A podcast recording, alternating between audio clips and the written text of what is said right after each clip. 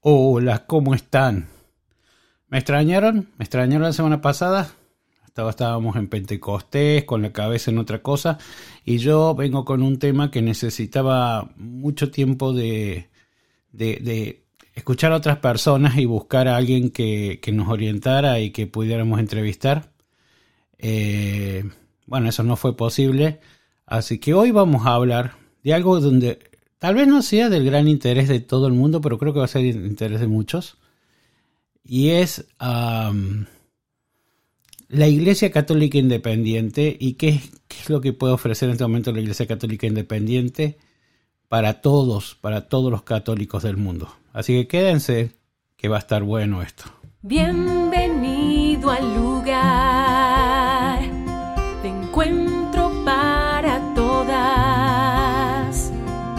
denominaciones católicas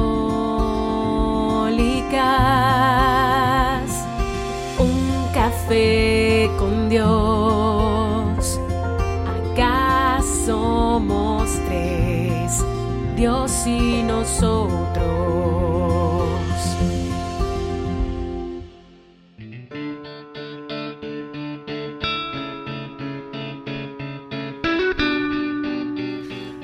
Y yo creo que lo primero que deberíamos dejar en claro, digamos, tenemos que tener algún set de reglas, ¿no? Para hablar de este tema. Y lo primero que vamos a hacer es eh, definir qué es una iglesia católica independiente, qué es y qué no es. Porque de esa manera vamos a tener más en claro hacia dónde queremos apuntar. Una iglesia católica independiente, por regla general, no responde a la Iglesia Católica Romana o a el Papa, Francisco en este caso, una Iglesia Católica Independiente generalmente no responde tampoco a mm, ningún patriarca ortodoxo. Tienen generalmente, son pequeñas, tienen a veces un obispo, a veces no tienen un obispo. Nunca pasan de ser más que unas eh, pocas parroquias. Eso es más o menos. Algunas responden a un modelo donde no, no, no reconocen los siete sacramentos, por ahí reconocen solamente dos, como es el bautismo y la comunión, como es el caso de la iglesia episcopal.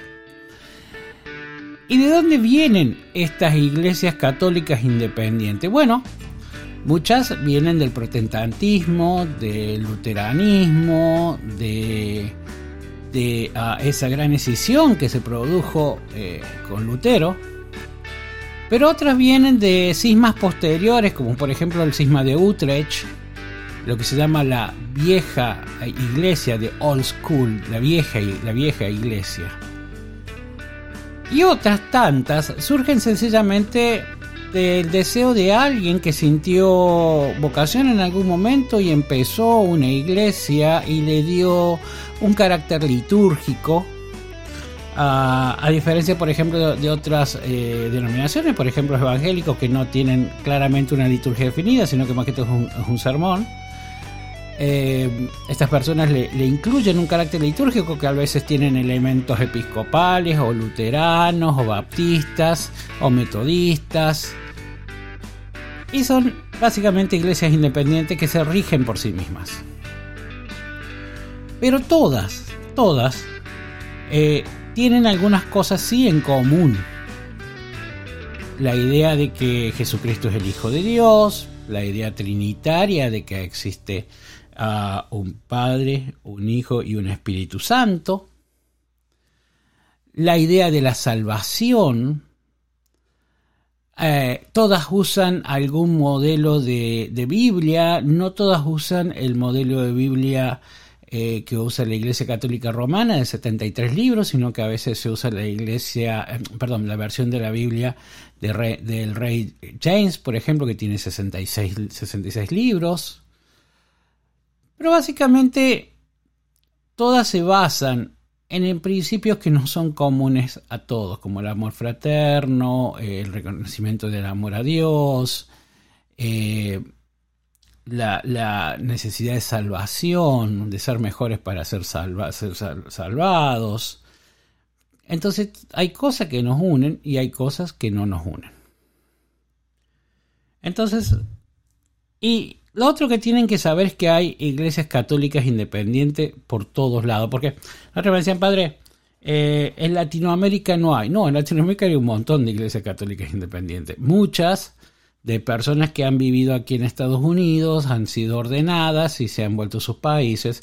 Otras porque, eh, por ejemplo, en nuestro caso, el ordinariato tiene eh, personas que están estudiando para ser ordenadas sacerdote en Colombia, por ejemplo.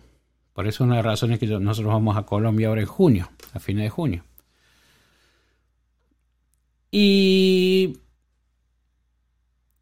¿Qué hay de qué tan, o sea, la gran pregunta, la segunda gran pregunta que las personas suelen hacerme o hacerse es ¿qué tan legal son? Entonces yo a ellas, a estas personas quisiera explicarles que cualquier sacramento tiene dos partes. Una parte que es la parte legal y jurídica, por decirlo de alguna manera, y otra parte que es la parte espiritual. La parte legal y jurídica puede o no ser reconocida, digamos, en este caso, vamos a poner un caso muy concreto, si usted eh, es bautizado por la Iglesia Católica Romana y posteriormente eh, se mueve a una iglesia episcopal, la iglesia episcopal más o menos va a reconocer el, bautismo, porque es un bautismo trinitario, y no lo va a, no lo va a querer eh, rebautizar. Pero si usted es bautizado en alguna otra denominación, por ejemplo, es bautizado como baptista o como metodista, y después eh, quiere o se siente más cercano a la iglesia, a, una iglesia, por ejemplo, ortodoxa, va a tener que seguir, porque los ortodoxos especialmente son bastante eh, delicados en ese aspecto, va a ser ordenado nuevamente como ortodoxo. O sea, ese primer eh, bautismo, por eh, la mayoría de las veces no le va a ser reconocido. Ahora bien, ¿son válidos los sacramentos de uno sobre el otro? Y no, sacramento es sacramento. Sacramento es sacramento. Y eso es algo que usted debe saber y todos debemos saber. Entonces, pero consecuencia de esto, de que las iglesias eh, católicas independientes nacieron posteriormente y mucho después de la iglesia católica romana y de, después de que las iglesias ortodoxas se, separaron, las iglesias orientales se separaron, ah, siempre han tenido como un complejo de hijo bastardo, ¿no? Y tan fuerte se hizo ese, y, tenemos ese sentimiento por ahí, que las iglesias católicas independientes siempre se están contrastando con la iglesia católica romana, lo que hacen ellos y lo que hacemos nosotros, lo que hacen ellos y lo que hacemos nosotros. Siempre somos como el hijo bastardo eh, y nos asentamos mucho en un documento que eh, Benedicto XVI, cuando todavía era, cardenal y estaba a cargo de la, Oficina de la Doctrina de la Fe, escribió y posteriormente promulgó San, Juan Pablo II, llamado Dominus Jesus. El Dominus Jesus, la Iglesia Católica Romana, dice que si bien eh, la Iglesia Católica Romana es la madre de todas las iglesias, hay otras iglesias que, no, ellos llaman imperfectas o que no están tan en el camino de salvación, pero en la cual el Espíritu Santo se hace presente. Inmediatamente después de decir esto, que puede ser muy interesante porque me están diciendo que prácticamente cualquier iglesia es la misma, inmediatamente en el próximo párrafo, el documento dice que eh, aún así hay que luchar con que esta idea del relativismo justamente de que cualquier iglesia es lo mismo. O sea, por un lado reconocen y por otro lado se cubren en salud y dicen, no, no, pero miren, tampoco estamos diciendo que cualquiera sea la misma, ¿no? Es, ojo, los queremos, son hermanos, estamos todos en el camino, pero ustedes están como un poquito más allá atrás que nosotros. Eso es más o menos lo que se comenta. Pero ustedes van a encontrar, muchas veces si van a una iglesia independiente, católica independiente, que, que les van a decir eso, no, nosotros estamos siendo aceptados y se ven por este documento, eh, Dominus Jesus, que es como una idea como muy traída de los, los pelos para mí particularmente. Lo otro que van a, que, que siempre las iglesias eh, católicas independientes tienen es la famosa conexión eh, con los apóstoles.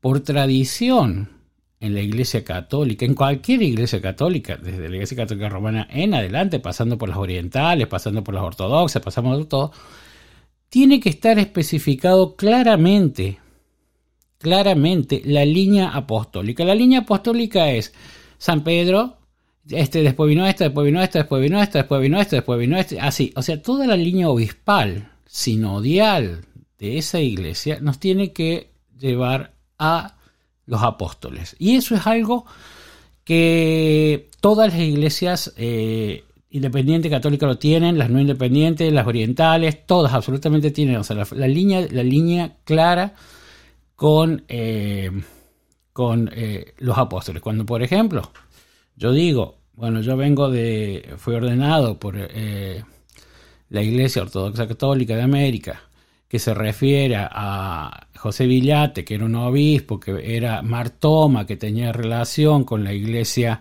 eh, católica ortodoxa de Marcalá en la India, yo puedo perfectamente demostrar en papeles que eso existió.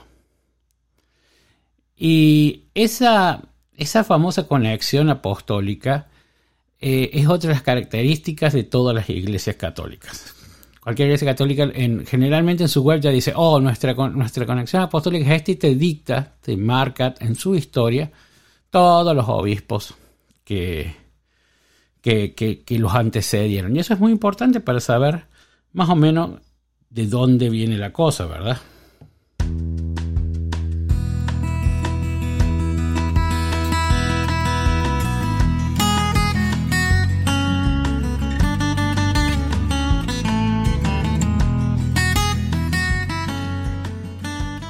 Dicho esto, y más o menos en esto, por supuesto, lo he condensado, esto es mucho más amplio y es mucho más importante.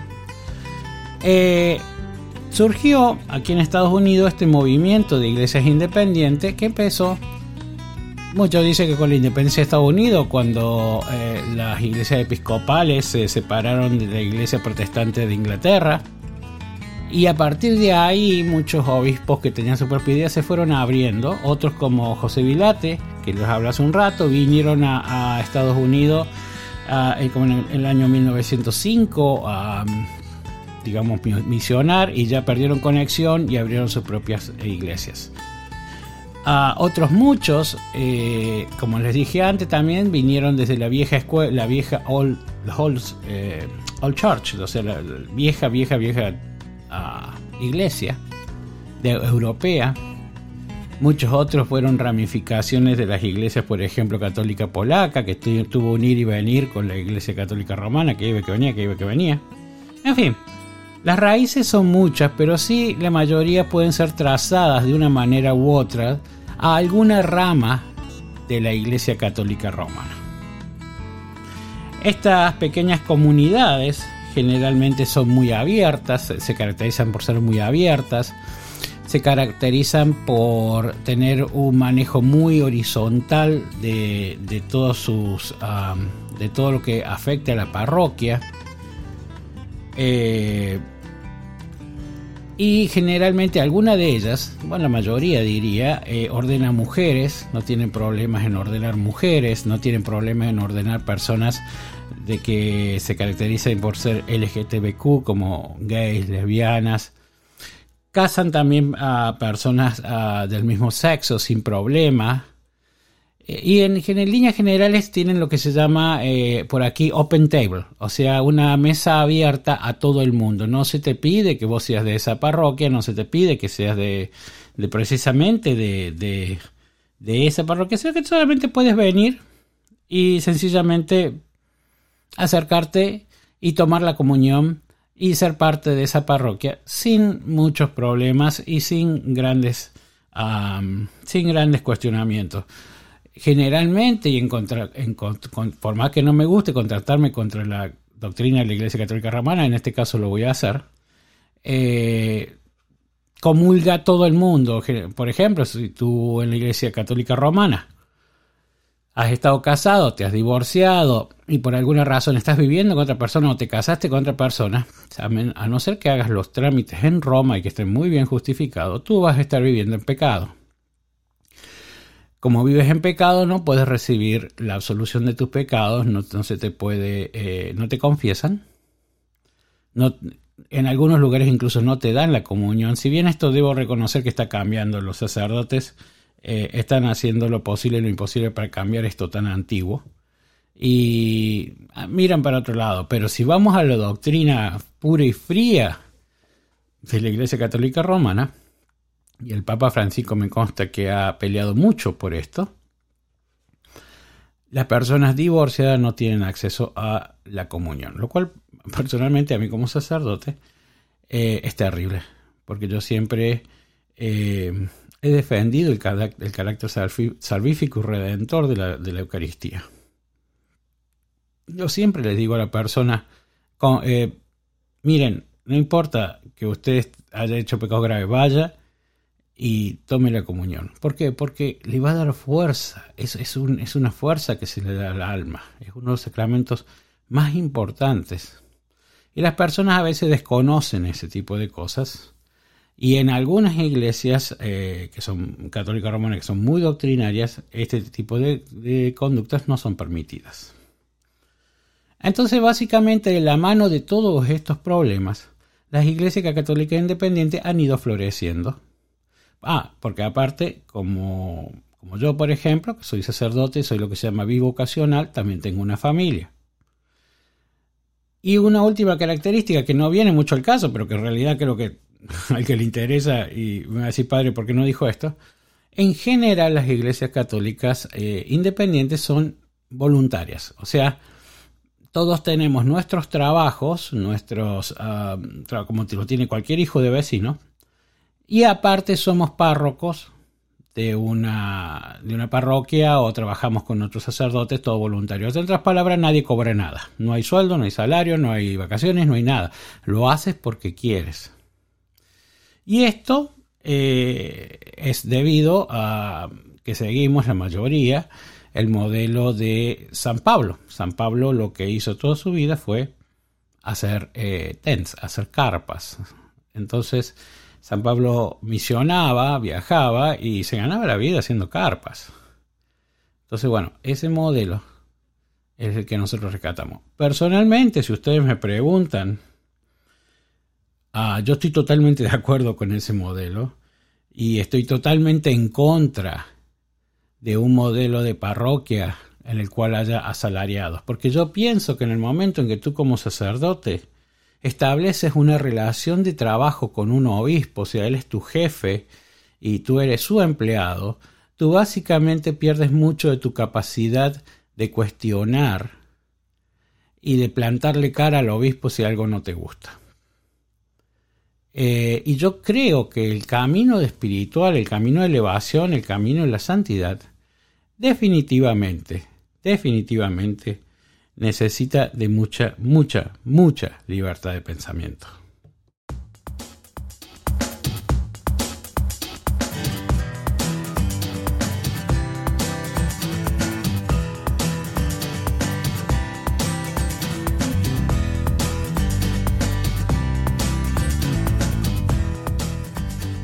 Así que bueno. Eh,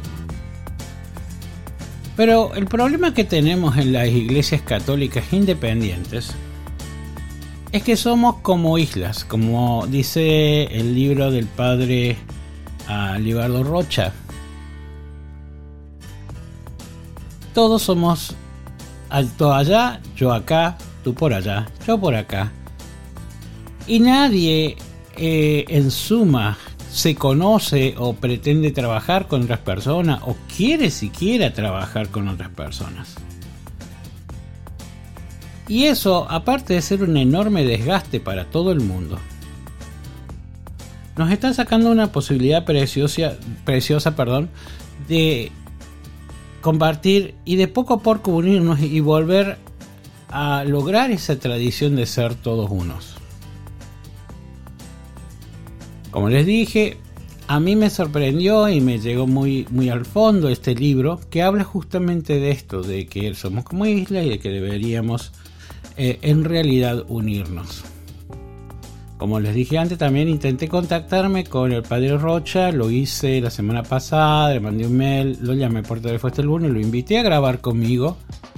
Eh, muy extrañamente me pidió las preguntas sobre qué yo le iba a hacer, cosas que yo no acostumbro, porque ustedes saben que yo en una entrevista no pregunto, solamente eh, dejo que la entrevista corra y según cómo venga son las cosas que pregunto. No, no hay una, una un papel escrito delante mío, aún así.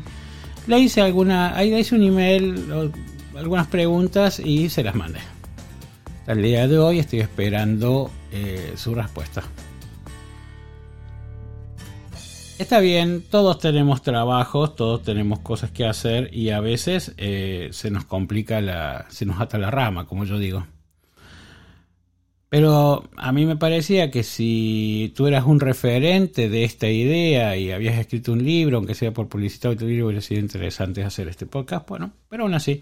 Y por otra parte, yo soy eh, de las personas que no salen a cazar, como dice mi amigo Gustavo, que tiene otro podcast por ahí. Eh, si alguien no quiere venir, no hay problema. O sea, no hay problema. Yo, yo sigo. I move on, como dicen los americanos. Yo me sigo moviendo, no te voy a esperar.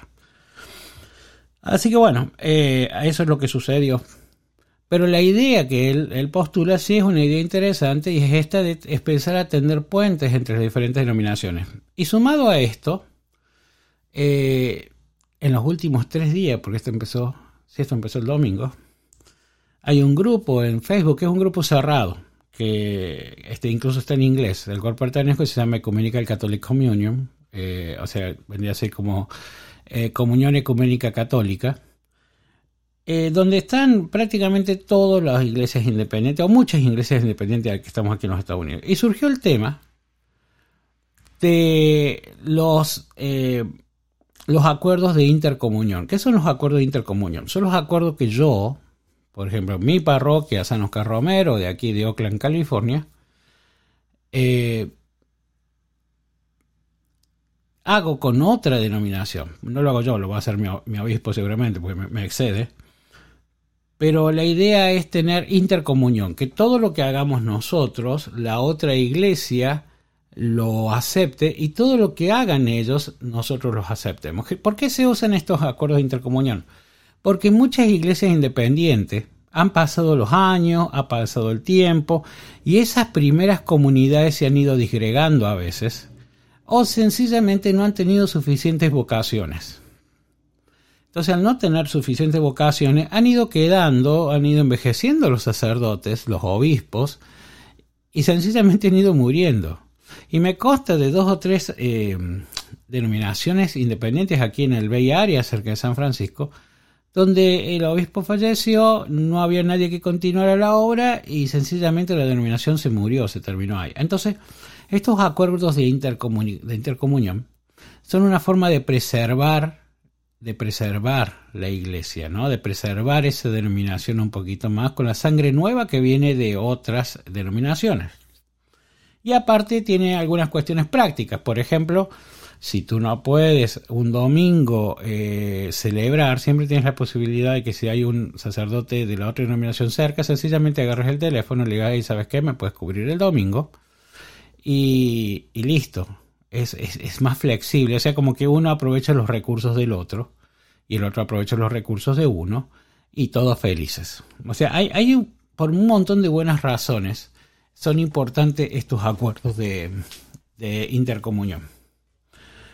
Pero son muy difíciles. Ustedes se imaginarán que en general somos, somos dados a, a defender nuestra quintita y abrirle el juego a, otras personas nos cuestan horrores. Si nos cuestan a veces abrir nuestra puerta de la casa, imagínense lo que es abrir eh, nuestra denominación a otra denominación que por que, que a veces incluso viene pateando puertas e imponiendo condiciones, porque eso sucede mucho. Entonces, este libro, de cual les comenté, eh, establecía como una hoja de ruta. Y este, este y, sumado a eso, en este grupo que les digo, del grupo ecuménico, el domingo alguien posteó qué sería lo mínimo, qué sería lo mínimo que haría falta para, para empezar a hacer un acuerdo de, de intercomunión.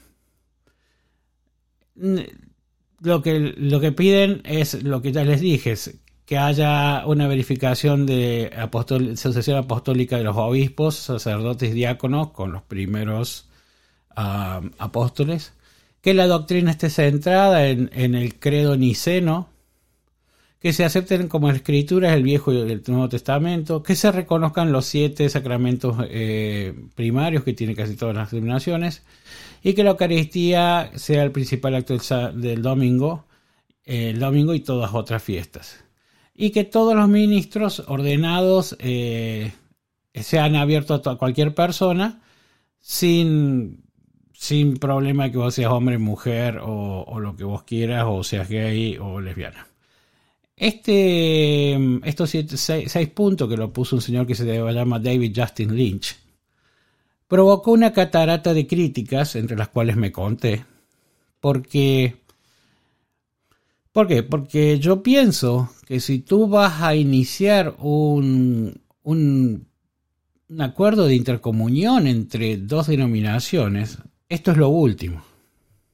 Esto es lo último. Y se lo hice saber. Yo le dije que primero y antes que nada las comunidades se tienen que conocer, tienen que ser amigas, tienen que pasar un tiempo juntas. Es lo mismo que cuando te haces amigo con alguien. Bueno, te vas a ir a sentar eh, a comer con alguien, por más que por más que sea alguien que más o menos piense con bobo y vas a empezar a decir, ah, no, bueno, ¿sabes qué? De aquí en más vamos a ser amigos, pero tenés que cumplir con esto, esto y esto. O tampoco vas a decirle a alguien en tu comunidad, no, bueno, vos tenés que tener una relación con Jesucristo y para hacerlo tenés que hacer esto, esto y esto. Les suena conocido, ¿no? ¿Cuántas veces a mí me lo han dicho en, en otras iglesias. Oh, no, si vos querés ser un buen cristiano, vos tenés que hacer esto, esto y esto. Y si no haces esto, macho, estás jodido. ¿Cuál es el problema con ese tipo de planteos que, no, que son por ahí tan, tan densos? Tan densos. El primer problema que yo les veo es que son irrealizables. Y de hecho la, la práctica me ha demostrado eso muchas veces. Ah, yo conozco, por ejemplo, acuerdos de intercomunión entre dos denominaciones que quedaron ahí. O sea, sí, son, son básicamente los mismos, son reconocidos por la otra, pero ahí quedaron. O sea, no, ¿para qué voy a hacer un acuerdo de intercomunión si no vamos a tener un plan concreto de, crecer juntos? porque al final un acuerdo de intercomunión es el primer paso a que de dos denominaciones se haga una. Ese es el futuro. Pero bueno, eh, peleamos con estos, con, por este tema y yo dejé en claro que, bueno, que como todo grupo humano, primero se tienen que conocer, después tienen que saber para qué van a estar juntos, después tienen que tienen que, tienen que, tienen que. Y la teología la podemos dejar olvidada por los próximos 250 años. Porque, ¿qué es lo que está ocurriendo? Por ejemplo, hay ah, grupos, ya, ya en, el, en el Concilio II, en el encíclica Lumen Genti, que es uno de los documentos del Concilio Vaticano II, ya se establecía esto de que tenemos que salir a buscar a los hermanos perdidos, tenemos que salir a reconciliarnos. Y se ha hecho muchos, pero muchos, muchos esfuerzos. Me consta que la Iglesia Católica Romana ha hecho muchos esfuerzos para lograr una unidad. ¿Se ha logrado algo en el campo práctico? Y no, no se ha avanzado. ¿Por qué? Porque, como yo le decía a alguien en hace unos días, la Iglesia Católica Romana, las iglesias orientales, las grandes denominaciones, ¿no? Dejemos las denominaciones pequeñas, va, pequeñas en cuanto a número, como por ejemplo el episcopal o la metodista o la baptista, todo eso, déjenlas de lado. Ni, ni, ni se hable de nosotros que somos chiquititos. Se atan a dos cosas, la tradición y la teología. Y la tradición y la teología son los, siempre los grandes cementerios de cualquier idea interesante que, haya que, permita o que se use para tratar de evolucionar este monstruo que son las iglesias de grandes denominaciones. Cuando yo por tradición hago algo, bueno, difícilmente lo cambio porque se hizo así por muchos años. Entonces no lo voy a cambiar porque yo ya sé que si yo hago uno más uno es dos. Yo no quiero alguien que me aparezca y me diga, oh, mira, ¿por qué no hacemos uno más dos y va a ser tres? Oh, no, ¿qué voy a hacer, Señor? Nos vamos a condenar todos en el propio infierno.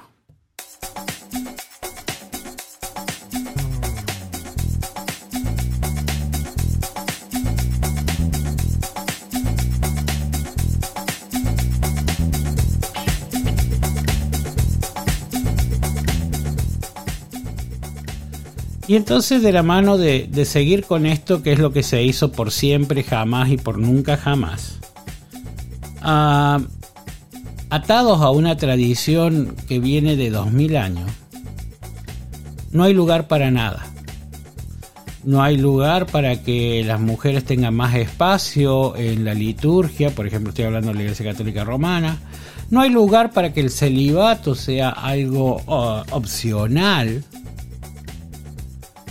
eh, porque no, todo, no todos estamos llamados al celibato, el celibato es algo bien complicado. Eh, y no es que a una persona le falte vocación o fe porque se enamoró de una persona, es sencillamente que es bivocacional. Y yo tampoco, nunca he encontrado a nadie que me diga de una forma clara y sencilla por qué una persona que es gay no puede ser sacerdote. ¿Por qué? Porque todo eso no viene del Evangelio, vienen de los cánones, de las reglas que ha formado la Iglesia Católica Romana y otras iglesias que tienen cosas muy ridículas también. O sea, por ejemplo, la Iglesia Episcopal tiene por ley que alguien que se divorcie más de tres veces no puede ser ordenado sacerdote, sea hombre o mujer. Imagínense. O sea, ¿qué tiene que ver mi vida personal con eso. Pero bueno, ellos tienen sus raciones y, las, respeto más allá de que no las comparto. Frente a eso, las iglesias católicas independientes han, han crecido en dinámica, han crecido en, en, en, ah, poder y sobre todo, al no estar atada a tradiciones tan atávicas, han crecido en estos permisos. Entonces han atraído una serie de personas que no quieren ya estar en esto viejo, en estos modelos viejos de iglesia. No les interesa, no, no les gusta, no les sirve. Y bueno, entonces están, están en las iglesias católicas independientes. En cada momento de, en cada hora de que pasa, 27 millones de personas más o menos están en camino a ser refugiados por motivos eh, de clima, de, porque ha cambiado el clima en sus países, porque ya no pueden, por ejemplo, han sido campesinos y no pueden, entonces empiezan a inmigrar. Y toda esta masa de personas que en gran parte eh, llegan, por ejemplo, aquí en los Estados Unidos, desde Latinoamérica, o por ejemplo en el caso de Europa, que llegan como refugiados políticos a Grecia o llegan como refugiados también climáticos a España a través de Marruecos. Toda esta masa se encuentran con una iglesia que no siempre los puede contener en sus necesidades tan particulares. Y en ese momento es cuando la Iglesia Católica Independiente salta y les ofrece un espacio donde ellos pueden ser ellos mismos donde un inmigrante puede tomar la comunión, eh, aunque haya sido divorciado. Un gay puede ser gay y puede tomar la comunión, puede ayudar, eh, puede incluso estudiar para ser sacerdote. Entonces tiene otra, otra clase de libertades. Y esas libertades son las que eh, sería más conveniente hacer conocer a todo el mundo en general, a todo el mundo.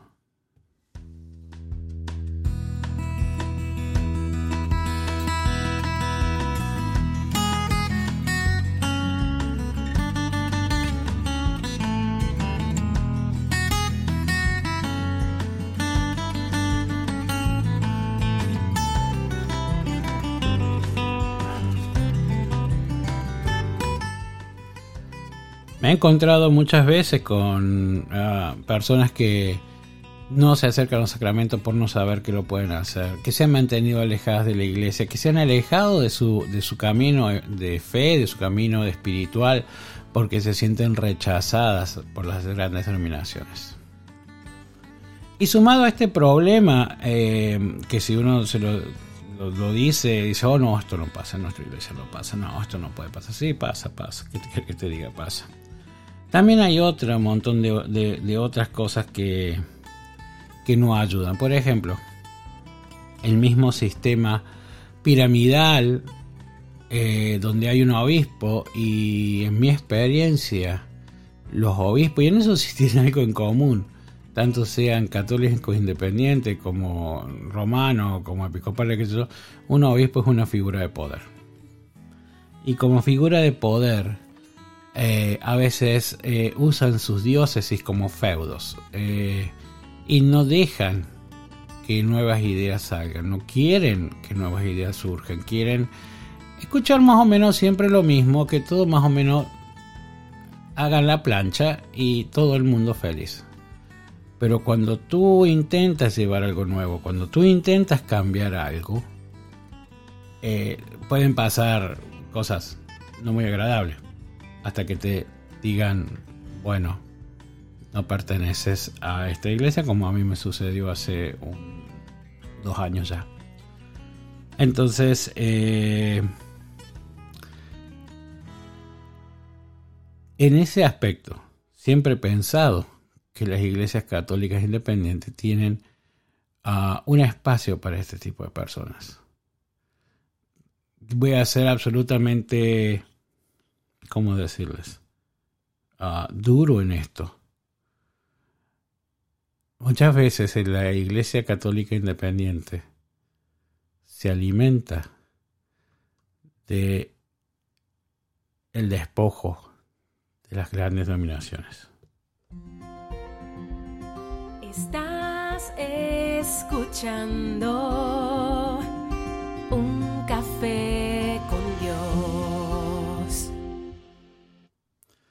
Y parece horrible decirlo de esa manera, parece horrible decirlo así tan, tan, tan fuerte.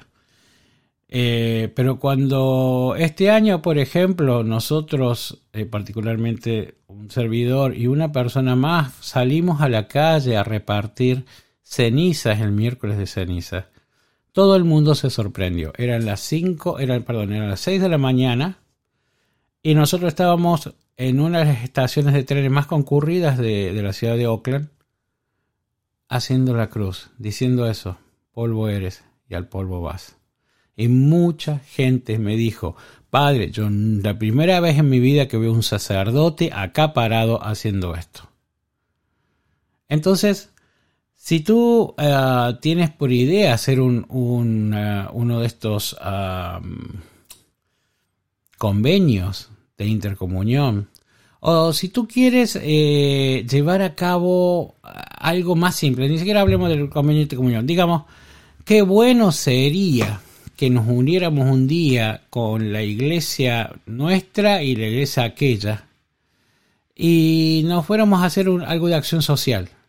Podríamos llevar comida el día de acción de gracias, podríamos ir a limpiar, podríamos ir a escuchar a escuchar, porque muchas veces la gente ni siquiera quiere tu comida, la gente que vive en situación de calle, no, lo que quiere es que ser escuchada y a mí personalmente me pasó hace unos años que repartiendo comidas una persona en situación de calle, de calle me dijo, no, no, no, yo no quiero comida, yo quiero que alguien me escuche. Y en ese momento a mí me saltó la chaveta de que muchas veces la idea que uno tiene lo que necesita tu hermano no es lo que tu hermano necesita. A veces hay que pararse y escuchar. Pararse y escuchar. Es muy importante, es una oración en sí misma, es un servicio que estás haciendo. Y eso lo veo como mucho más útil que ponerse a discutir teología, porque eso es básicamente teología. Estás haciendo el trabajo de Dios. Estás llevando a alguien, estás teniendo el Evangelio dentro tuyo. Y ese creo que es el punto donde las iglesias católicas independientes deberían ser más activas. No les estoy diciendo de agarrar una Biblia y salir a tocar las puertas. Eso dejémoslo para los hermanos mormones ya, que lo hacen muy bien. No estoy diciendo en juntar otra iglesia, agarrar el teléfono, enterarme cómo se llama el cura del otro párroco, de la otra parroquia. Y no me interesa si ese cura es católico, adventista, pentecostal, eh, romano, lo que sea. Lo llamo y le digo, padre, ¿cómo anda? ¿Qué le parece si organizamos algo juntos? 90% de las veces la persona del otro lado se va a sorprender muchísimo de que siquiera lo llamaste. Ah, yo hace unos años participé y trabajé por casi dos, tres años con una iglesia católica romana que se llama San Antonio, aquí en, en Oakland. Y fue um, a raíz de que sencillamente me paré un día, fui a hablar con el sacerdote de ese momento y le dije, mira, yo soy esta persona, no soy exactamente católico romano, pero me gustaría ayudar y ayudé un montón. Y fue muy, muy, muy linda la experiencia, muy, muy, muy rica. Entonces, yo les digo desde acá, y con esto creo que ya me iría despidiendo, si ustedes son parte de una iglesia católica independiente, sea la que sea, traten de ir al encuentro de otras iglesias, traten de ponerse en contacto con otros grupos sociales. Y si ustedes son parte de una de las grandes denominaciones, como católicos romanos, como, eh, no sé, ortodoxos, no creo que ningún ortodoxo me escuche, pero por si acaso, lo mismo háganlo, lo mismo no se queden, lo mismo busquen formas, formas de, de, estar en contacto con otras personas. Porque de eso se trata, porque, y eso es lo que decimos antes de eh, en el, credo niceno cuando decimos que tiene que ser una, creemos en una iglesia que es una católica. ¿Ok? Es una universal católica. Entonces, no, no esperemos a que, como dice el Papa Francisco, no, no, podemos esperar a que los teólogos se pongan de acuerdo, porque los teólogos se van a poner de acuerdo el día del juicio final por la tarde, o sea, jamás se van a poner de acuerdo. Empecemos a hacer acciones concretas. Eh, estudiemos la Biblia juntos, estudiemos las diferencias incluso, hagamos acciones sociales, vayamos a tomar un café, sepamos que aunque estemos no siempre totalmente unidos a la misma idea de lo que es el catolicismo, estamos preparados para reconocer en la otra persona a nuestro hermano, a Dios. Así que bueno, hermanos, eso es todo lo que tengo para decirles hoy día. Ah, y los quiero dejar con una canción que a mí me gusta mucho y que creo es habla bastante de lo que yo quiero para ustedes y para mí.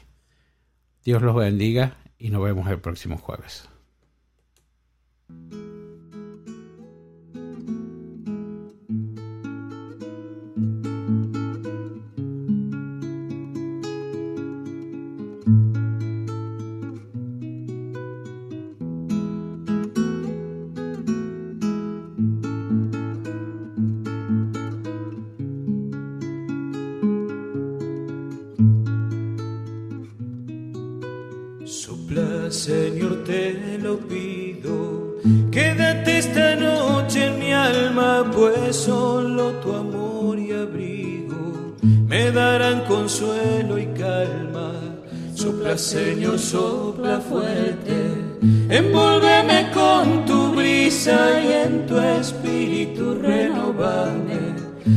Libre en tu sonrisa a pesar de mis caídas, hazme fiel a tus promesas.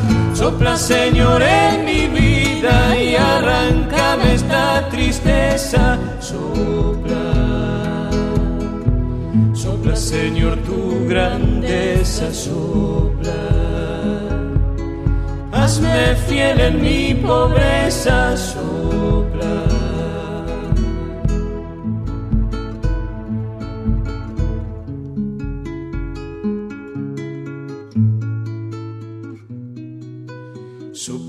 Señor, en mi oído. Sopla fuerte, arranca el miedo, pues sin ti me hallo perdido. Sin tu luz me encuentro ciego.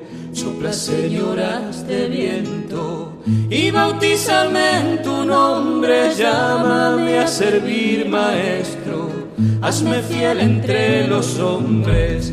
Toma mi vida en tus manos, mis sueños, mi amor, mi todo, mi cansancio, mis pecados y moldeame a tu modo sopla y bautízame en tu brisa sopla. Renóvame en tu sonrisa sopla.